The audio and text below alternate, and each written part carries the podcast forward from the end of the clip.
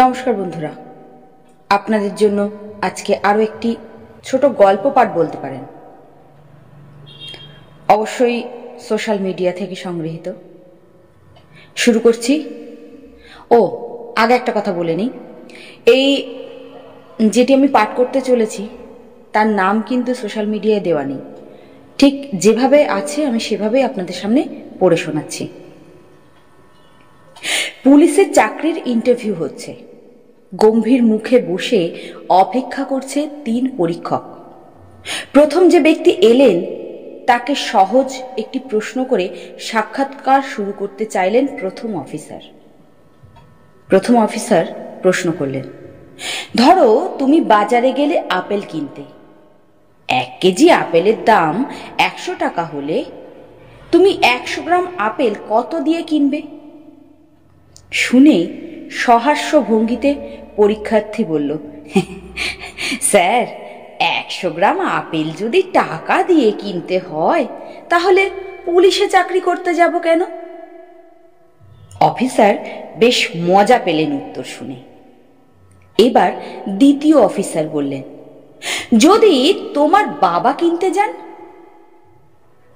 Sir, আমার বাবার দাঁত নেই, শুধু কলা খেতে পারেন। আপেল দিয়ে কি করবেন? এবার তৃতীয় অফিসার জিজ্ঞাসা করলেন আচ্ছা যদি তোমার ভাই কিনতে যায়? স্যার, আমার ভাই যদি একশো গ্রাম আপেল কেনে, তাহলে অযথা এক কেজির দাম জিজ্ঞেস করবে কেন? একশো গ্রামের দামই জিজ্ঞাসা করবে। মরিয়া হয়ে ওই অফিসার জানতে চাইলেন, যদি সাধারণ কেউ কেনে? স্যার সাধারণ মানুষের কি আপেল কেনার সাধ্য আছে? কিনলে কোনো পয়সাওয়ালারাই কিনবে। এবার দ্বিতীয় অফিসার জিজ্ঞাসা করলেন আচ্ছা ধরো যদি পয়সাওয়ালারাই কেনে, তাহলে?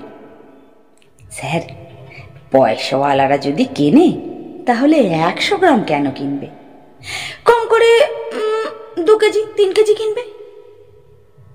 সামান্য আপেল নিয়ে তুমি এত কথা বলছো উত্তেজিত হয়ে অফিসার প্রশ্ন করলেন। এবার প্রার্থীও বেশ উত্তেজিত হয়ে উত্তর দিল, স্যার, আপেল মোটেই কোনো সাধারণ ফল নয়। চারটে আপেল পৃথিবী বিখ্যাত।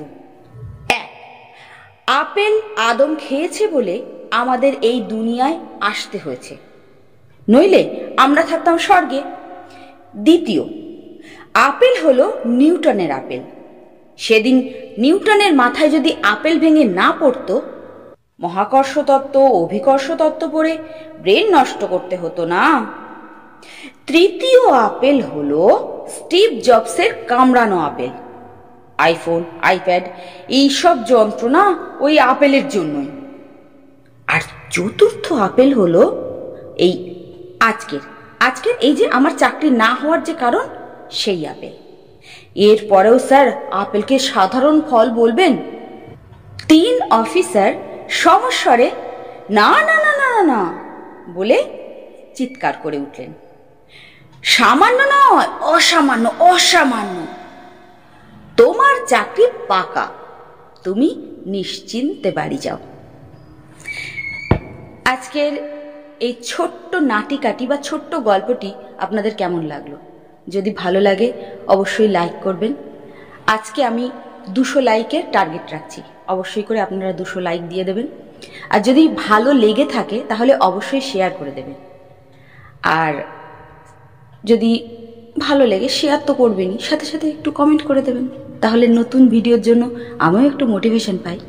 সবাই ভালো থাকুন, সুস্থ থাকুন। নমস্কার।